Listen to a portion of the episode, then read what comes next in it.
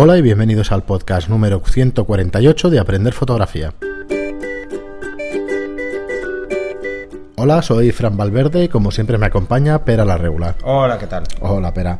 Pues nada, ya estamos aquí un capítulo más en viernes y en viernes 13, por cierto.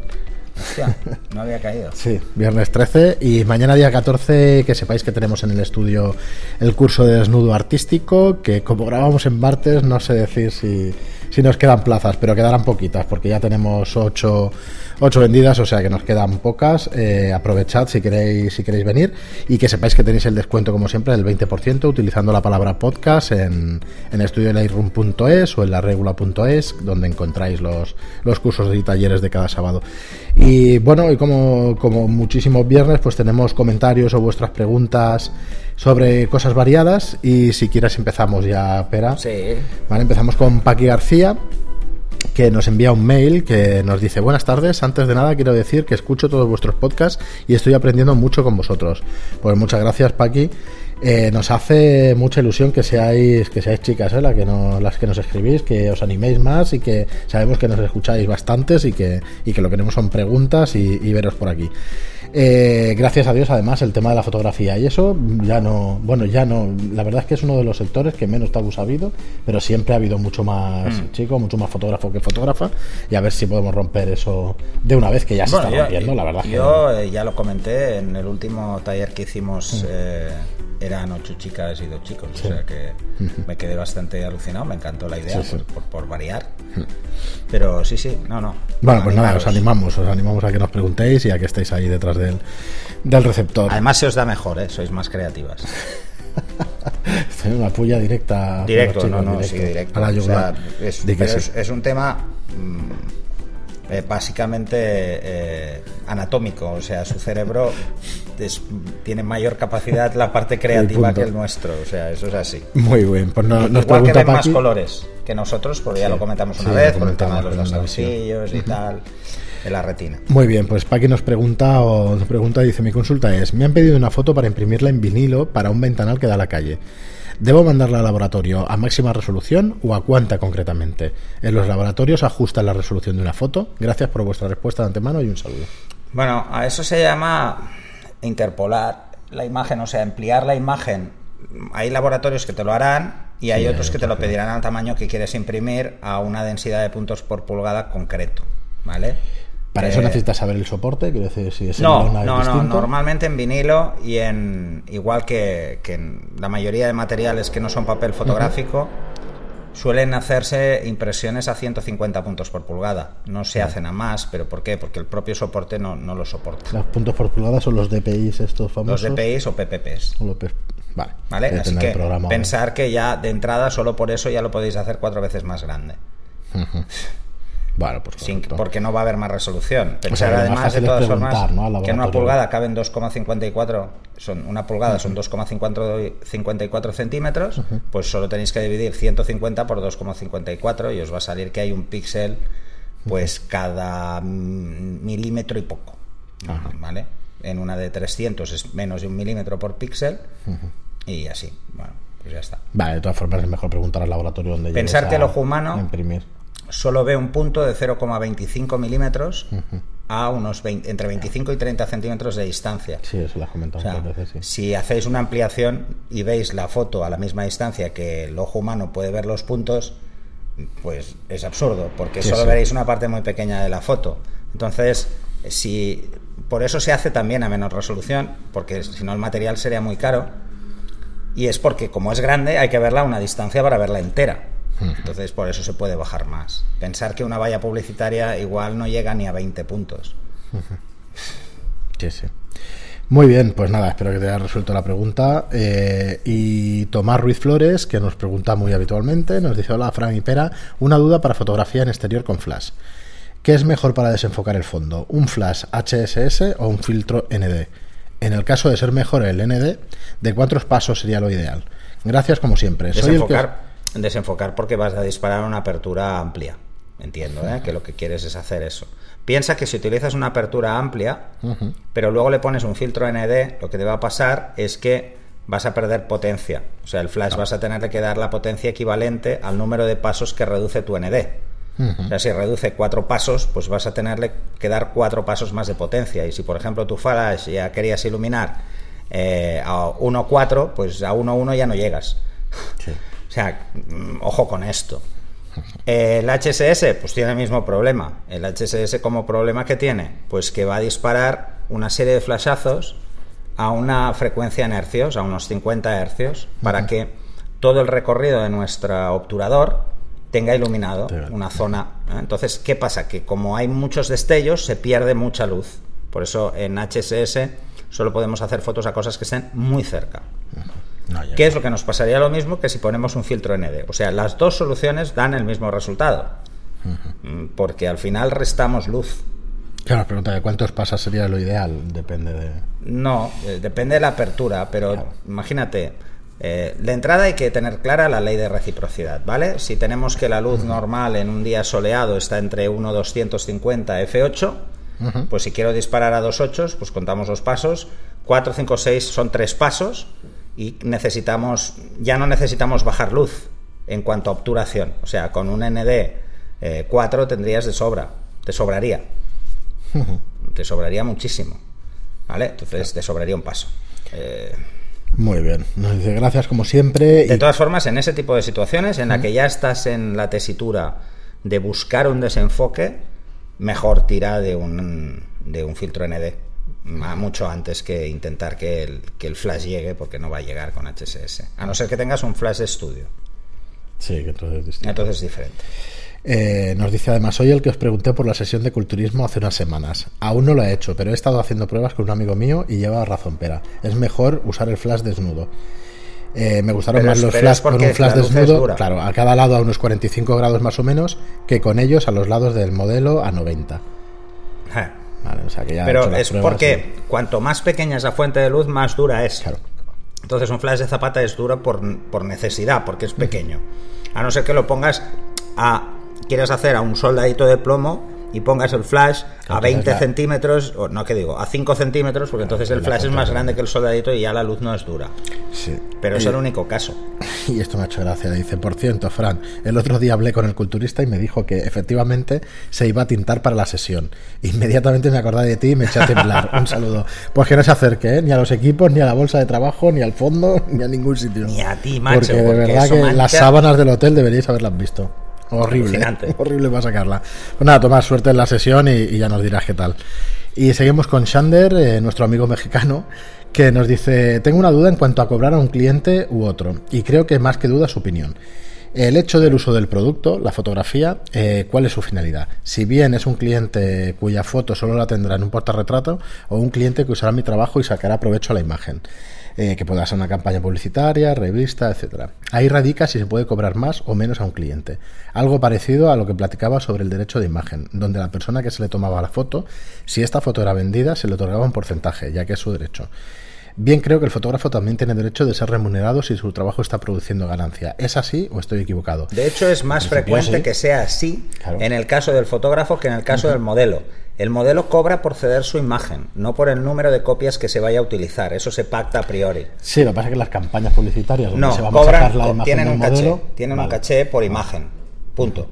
Pero ¿y si se utiliza nacional o internacionalmente? Suele ser un caché por imagen que varía en función del, ámbito, pero no de la cantidad de copias que se vaya a hacer. Los fotógrafos no funcionamos así. Funcionamos por el número de copias que se va a usar. Por ejemplo, no es lo mismo hacer eh, una campaña de publicidad que se va a utilizar, por ejemplo, en una revista de una tirada de 25.000 ejemplares que en una de 75.000. O en una que solo va a tener una difusión estatal y otra que va a tener una difusión, eh, por ejemplo, europea o internacional. y la pregunta eh, sigue siendo así. Sigue siendo así. Lo que pasa es que es una información que los fotógrafos no solemos poner directamente porque es un incremento de hasta el 100 o el 200% el precio. No es comercialmente Comercialmente no da buena imagen, pero sí que las asociaciones profesionales suelen recomendar que se apliquen esos porcentajes porque si no estamos, nos están tomando el pelo. Entonces, eh, luego está la duración de la cesión de derechos de autor, que normalmente se, se asimila que es un año está incluido, pero que a partir del segundo no, aunque no lo especifiques. Pero es bueno especificarlo, ¿eh? cesión de derechos de explotación de las imágenes durante un año o durante dos años. En moda hacerlas durante más de un año no tiene sentido, porque las campañas son cada seis meses, así que no las van a utilizar más allá de seis meses, desde el momento en el que aparecen. Y por ejemplo, eh, en, caso de publicidad sí, que es interesante, porque una, un modelo, por ejemplo, de reloj puede estar en el mercado cinco años.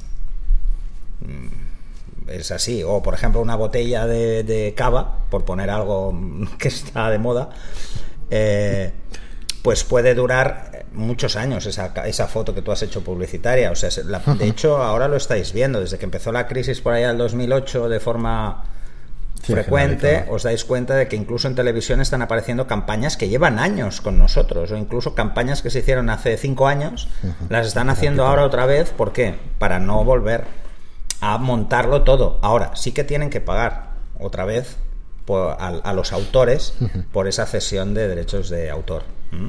Eso es así. ¿eh? Lo que pasa es que no tienen que volver a pagar la producción. No, y por lo que veo internacionalmente también, porque Sander nos comenta esto y está en México. Sí, es, es, de uso habitual en todo el mundo. O sea, lo que pasa es que, por ejemplo, las modelos no suelen trabajar con ese volumen, a no ser que sean top models. Las top models sí que se pactan en ese tipo de condiciones. Incluso, yo os puedo decir que se ha llegado a pactar hasta el número de tweets que se pueden emitir sobre esa campaña, ¿eh? O sea, imaginaros hasta qué punto, ¿eh? O sea, un número de tweets límite, o sea, no se puede hacer un tweet por parte de la empresa, mm. más de 20 tweets sobre esa campaña o 100 tweets imaginaros hasta qué punto llega. Cuando empezó el tema de Twitter y tal, uno de los famosos, el Aston Catcher, este, el, ex de la Demi Moore y tal, fue el primero que llegó a cotas de 3 millones de, seguidores o un millón de seguidores, una cosa así, y al tío le pagaban 5.000 euros por cada tweet y tal. Ahora que lo has dicho me he acordado de la sí, porque Pero eso en el caso de que, por ejemplo, tú contratas una top model como marca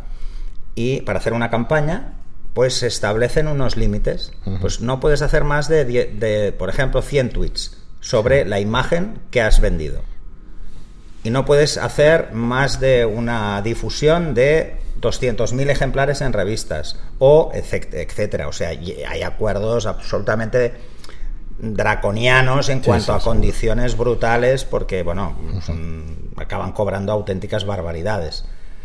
Con los fotógrafos es más simple. Normalmente se hace por ámbito geográfico, en primer lugar, eh, por tipo de publicación, o sea, para si es internet o es eh, eh, impresos es diferente. Y en última posición por el número de copias en el caso de impreso. Muy bien, pues nada, Santos, muchas gracias por tu comentario y seguimos con Fetel. Cuando habéis dicho lo de, bueno, esto se refiere al programa que grabamos con Jonathan, con Jonathan Justicia, de, sobre recorte fotográfico y, los años en los que empezamos a tocar el CS3 y todo esto. Bueno, Jonathan me parece que empezó con el CS3, nos comentó. Y dice, cuando habéis dicho lo de yo empecé con el CS3, me habéis hecho sentir viejo. Yo empecé con el Photoshop 4.2 y tengo una copia original del 5 y me da puro decir que empecé a retocar con el Deluxe Paint de Commodore. pero eso, eso hace Bueno, pero eso ya no era ¿eh? retoque, eso era bit a bit porque eran bitmaps. O sea que. Dice, tenía un ratón óptico con forma de lápiz y me pensaba que era lo más de lo más. Eso, esto ha quedado de abuelo cebollata. Pues sí, pero yo, me acuerdo de esos ratones. Si yo te explicara que yo empecé a hacer prácticas con tarjetas perforadas, igual te sentías menos viejo. Sí, pero no, pero bueno, no eres tan mayor, todavía existían, porque eso salió en los años 50 o 60. No, en los años 60. No, esto acabaron de utilizarse en, los 80. Sí. O sea, a principios de los 80 dejaron de, utilizarse de forma masiva, pero seguía habiendo centros de cálculo, como el centro de cálculo de Sabadell, que todavía tenía ordenadores antiguos y iban con eh, tarjeta perforada en, en EBCDIC. Y nos comenta Fetel dice que, le quería lanzaros, sí, sí. No era, ni, no era ni hexadecimal, ¿eh? En EBCDIC. Eh, nos sigue comentando Fetel, dice, quería lanzaros una pregunta sobre marketing. Nunca me ha gustado presentarme a concursos ni premios, quizá por una mala experiencia en mis inicios. Por eso prefiero hacer exposiciones.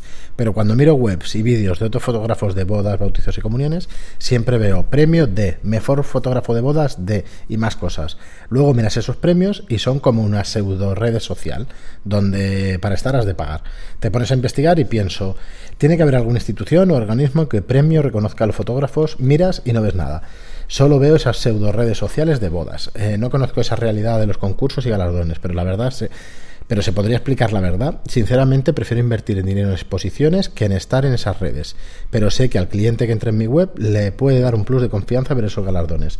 Esto último que has dicho, Mira, yo te- para mi experiencia es lo más importante. Yo- Lo que buscas con esto es que la gente sepa que, o sea, que, que tu trabajo es conocido, que seas un fotógrafo, que, que tengas, que le des confianza al cliente. Yo, sinceramente, voy a decir una cosa que no es muy políticamente correcta porque he hecho de jurado en concursos.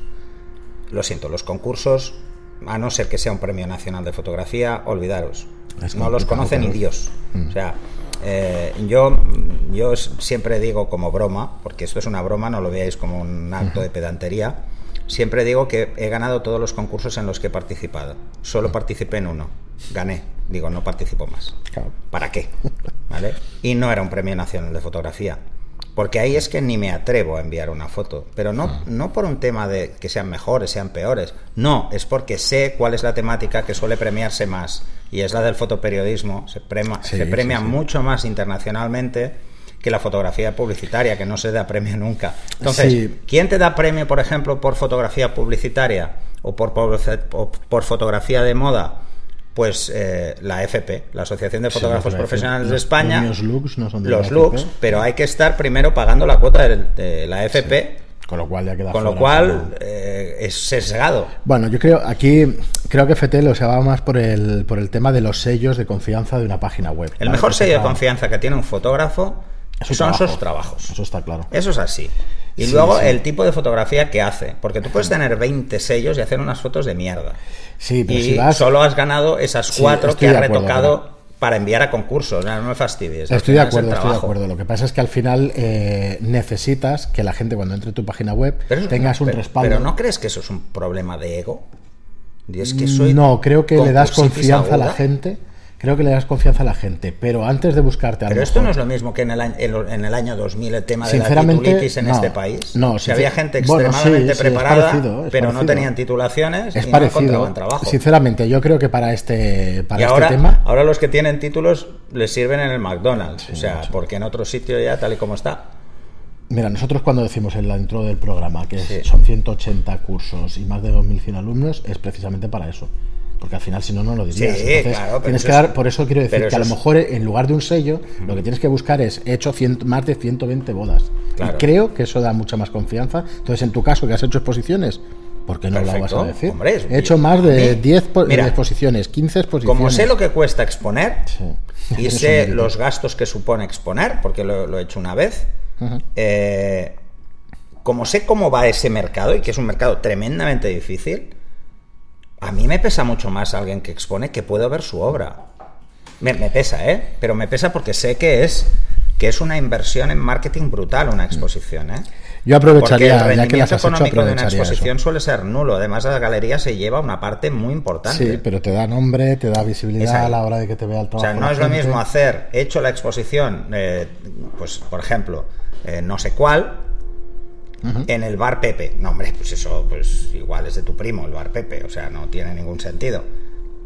Pero mm, yo estoy convencido que hay muy pocos concursos realmente con suficientemente caché para fotógrafos, tanto profesionales como, como aficionados, que realmente valga la pena poner.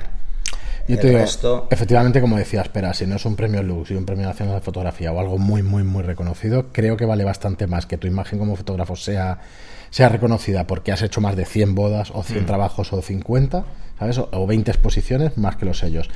¿Que siempre ayudan? Sí, sí, ayudan. Todo ayuda, Seguro, o sea, es un tema de imagen, pero bueno, yo estoy Pero- un poco con lo que dice él, ¿eh? Yo prefiero una exposición Sí, sí, yo mil veces, Yo también creo que por ahí va. sobre todo si es en un centro de exposiciones, ¿sabes? O sea, es, es una galería, mil veces a, eh, he ganado el concurso, yo qué sé, el mejor fotógrafo de España de bodas, porque ese lo organizan igual 10 empresas privadas. Yo eh, recomiendo. o sea, hay 10 premios nacionales de fotografía de bodas al año. Yo recomiendo en, Entonces, en vuestra página de web de quién soy, o pues entonces ahí poner toda la parafara de todo lo que podéis haber, haber llegado a hacer con vuestra vida, digamos, laboral con, con el tema de fotografía, porque eso da confianza al cliente. Al final. Pero la confianza, la, mayor confianza que le da a cualquier, sobre todo para los fotógrafos de social, ¿eh? Hmm. es la imagen que deis cuando os reunís con el cliente. Que Sí, es pero el que para se va a a tener la reunión, al final te tiene que ver. Sí, pero tú puedes ser un fotógrafo fantástico y un comercial de mierda.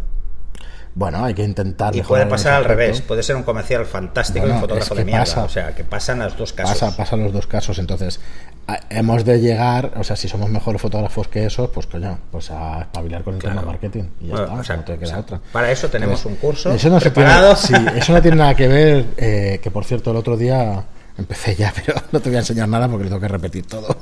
Pero bueno. Hostia, me estás animando. Bueno, es que la primera vez que me pongo yo también delante de una cámara, que tú ya llevas un huevo de talleres y claro, Hostia, pero cuesta, ¿no? La primera cuesta, vez cuesta, cuesta. Cuesta Hice un par de lecciones, pero las repetiré. Aunque pero bueno, solo, da estará- igual, ¿eh? yo es creo que, estará es, es fácil. A ver, es un poco de repaso de, de todas las Porque herramientas además que es una gran responsabilidad intentar explicar algo, ¿eh? Que hay mucha Claro. gente que se lo toma a la ligera, Sí, sí. pero, es una gran responsabilidad. Claro, es que, a ver, eh, digamos que nosotros es en la práctica que podemos enseñar, por lo menos yo, nuestra experiencia y eso.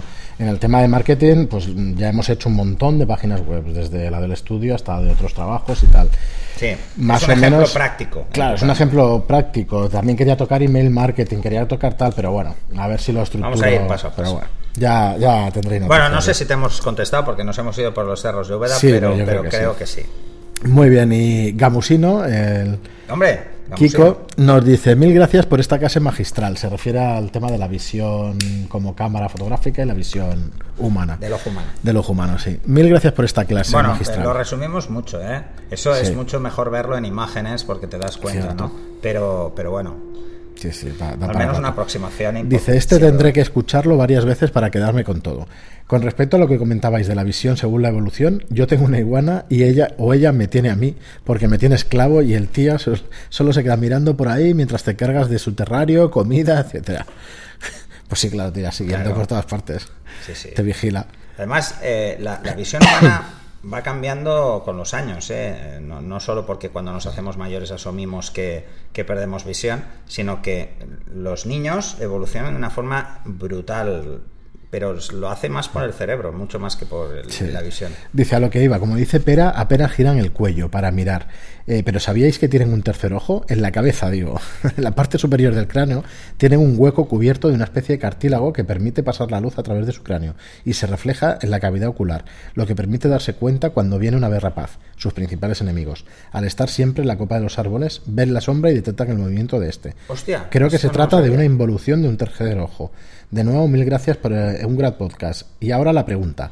Sí, yo tampoco lo sabía. ¿eh? No, Bueno, Ah, hostia, pues curioso. ahora ya, ya me ha motivado Sí, que tenga que buscar ahí en libros de zoología a ver qué explican sobre esto. Dice, y ahora la pregunta, ¿por qué en una cámara de vídeo el angular no es tan angular? He buscado información, pero no la encuentro en Google. Porque ¿Esto el es sensor así? es más pequeño. Sí, sencillamente es más pequeño el sensor. Y entonces tiene factor de recorte. Claro, tú ves ahí los milímetros y tal, pero luego el sensor... El pues, sensor es más pequeño, eh, la lente es la misma, pero el sensor es más pequeño, entonces hay factor de recorte, que es lo que vemos eh, normalmente explicado como factor de multiplicación, te que es ponen falso. ahí un recorte. 22 milímetros y tal. Resulta que el realidad son 22 40. es un 40 y algo. Sí, yo recuerdo un 22 por ahí de número en las cámaras de vídeo y eso, será un 40 y pico. Pero eso pasa lo mismo en las cámaras de formato medio. Sí, el un, 1,6, un el 80 recorte. es como un 50, es al revés. Muy bien, pues nada, Usino, muchas gracias por, por comentarnos y muy curioso lo del tercer ojo de las iguanas. Lo iré diciendo por ahí, ¿eh? que lo sepas, que, Eh, sí, sí, que sí, lo iré explicando. Yo también, ¿eh? Y JP Quiroga eh, nos dice, muchas gracias, Pera, por contestar. Y tienes razón que no hay mejor cámara que la que cubre tus necesidades.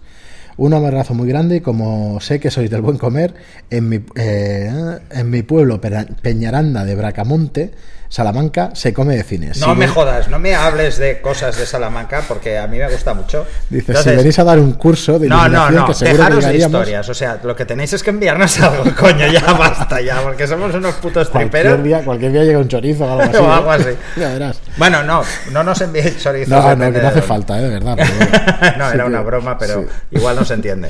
Dice, Eh, si No, no, ostras, yo, a mí me encanta. Además, Salamanca es una ciudad preciosa. Sí. Dice, si venís a dar un curso, que seguro que llegaríamos en nuestra asociación de fotografía Acu- Acufope.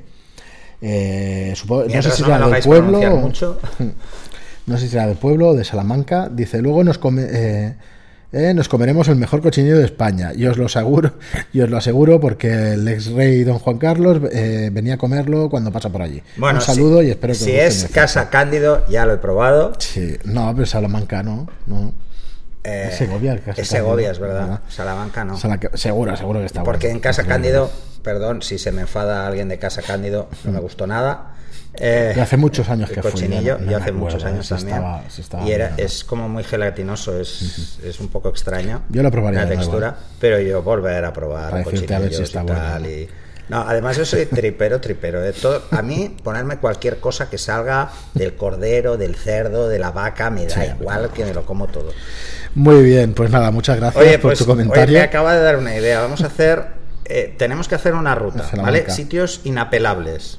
Salamanca es uno, Hostia, Huelva es otro, pues por el jamón. Tenemos que hacer la ruta esta, luego Ah. la de Levante ya la haremos, nos comemos unas paellitas. Por el, por el norte no estaría mal tampoco. Y luego no, hay que ir a Bilbao. Asturias. hay que ir a Bilbao. Galicia a pegarnos una mariscada y luego Galicia, ir a Asturias, Bilbao. Bilbao, Asturias también. En Asturias, para, la carne. en Asturias para aprovechar, porque la última vez que estuve me traje cabrales y vendí el coche que todavía olía a cabrales. Fuah, espectacular. Eh, durante años olía cabrales. Ese coche era imposible quitar el olor. Bueno, y por último, eh, aquí nos hemos venido arriba, ¿eh? Con la Sí, comida, veis, pero se nos nota que arriba. somos de comer. Bueno, yo creo que todos los Lo que nos escuchan, todos. alguno que otro también. Lo saben, lo saben. Yo, yo además cada vez que iba a Donosti a dar un curso o al Bilbao, te lo juro que era imperdonable no pegarme un chuletón Sí. y cascarme pues con el dueño del estudio igual nos íbamos a comer y nos cascábamos dos botellas de vino y chuletón de kilo mínimo. Claro. ¿Sabes? O sea, luego, luego yo iba bien. Iba acojonado Bien porque el que conducía era el otro. Y entonces digo, nos va a parar la poli seguro. Hostia. Pero yo luego dormía en el vuelo siempre. Muy bien, y la última pregunta que nos hacen, estoy aquí entrando en el ordenador, Bueno, que ahora lo buscaré. hay que ir a Vitoria también, porque a mí la zona de Rioja Sí, me Vitoria gusta mucho. maravilla, y se come muy bien. Y además tengo muchos amigos Un en saludo Vitoria. para Saludo a todos los vitorianos. Saludo al maestro, porque yo tengo... Mi maestro está en Vitoria, ¿vale? Así que él ya sabe sabía. quién es. Muy bien, pues nada, el último comentario, como os digo, es de Anónimo, que nos dice, Pera, ¿podrías poner el link de la mesa de Ikea Blanca? Estoy buscando opciones para bodegones a partir de, aparte del cartón pluma. Gracias Ostras, por vuestra... Ahora lo busco pero yo. los nombres, los nombres... No, pero ya, yo la conozco, es la LAC, me parece que es. Sí, LAC. Es la, la LAC. lacada, pero diría que es la LAC. La Sí. mesa LAC. Ahora os la No. busco y os pongo ahí el Sí. enlace en las notas del programa. Sí, no, no. A ver, esa mesa va muy bien, pero cualquier mesa de... ¿Cómo se llama este, este material? Esto, esto. ¿Cómo se llama No esto? te lo sé decir. Bueno, es... El que- DM este, el... Sí, bueno, el- el- lo que ponen encima del DM. El, bueno, que está lacado, cualquier, cualquier madera. Bueno, ahora la busco porque la mesa esa no es muy... Eh, tenés las maderas estas mates de, la- de las mesas típicas del Ikea y luego hay una que tiene brillo. Sí, la de brillo, la de va- brillo. La de brillo va muy bien para hacer bodegón si vas a hacer cosas que quieres un reflejo.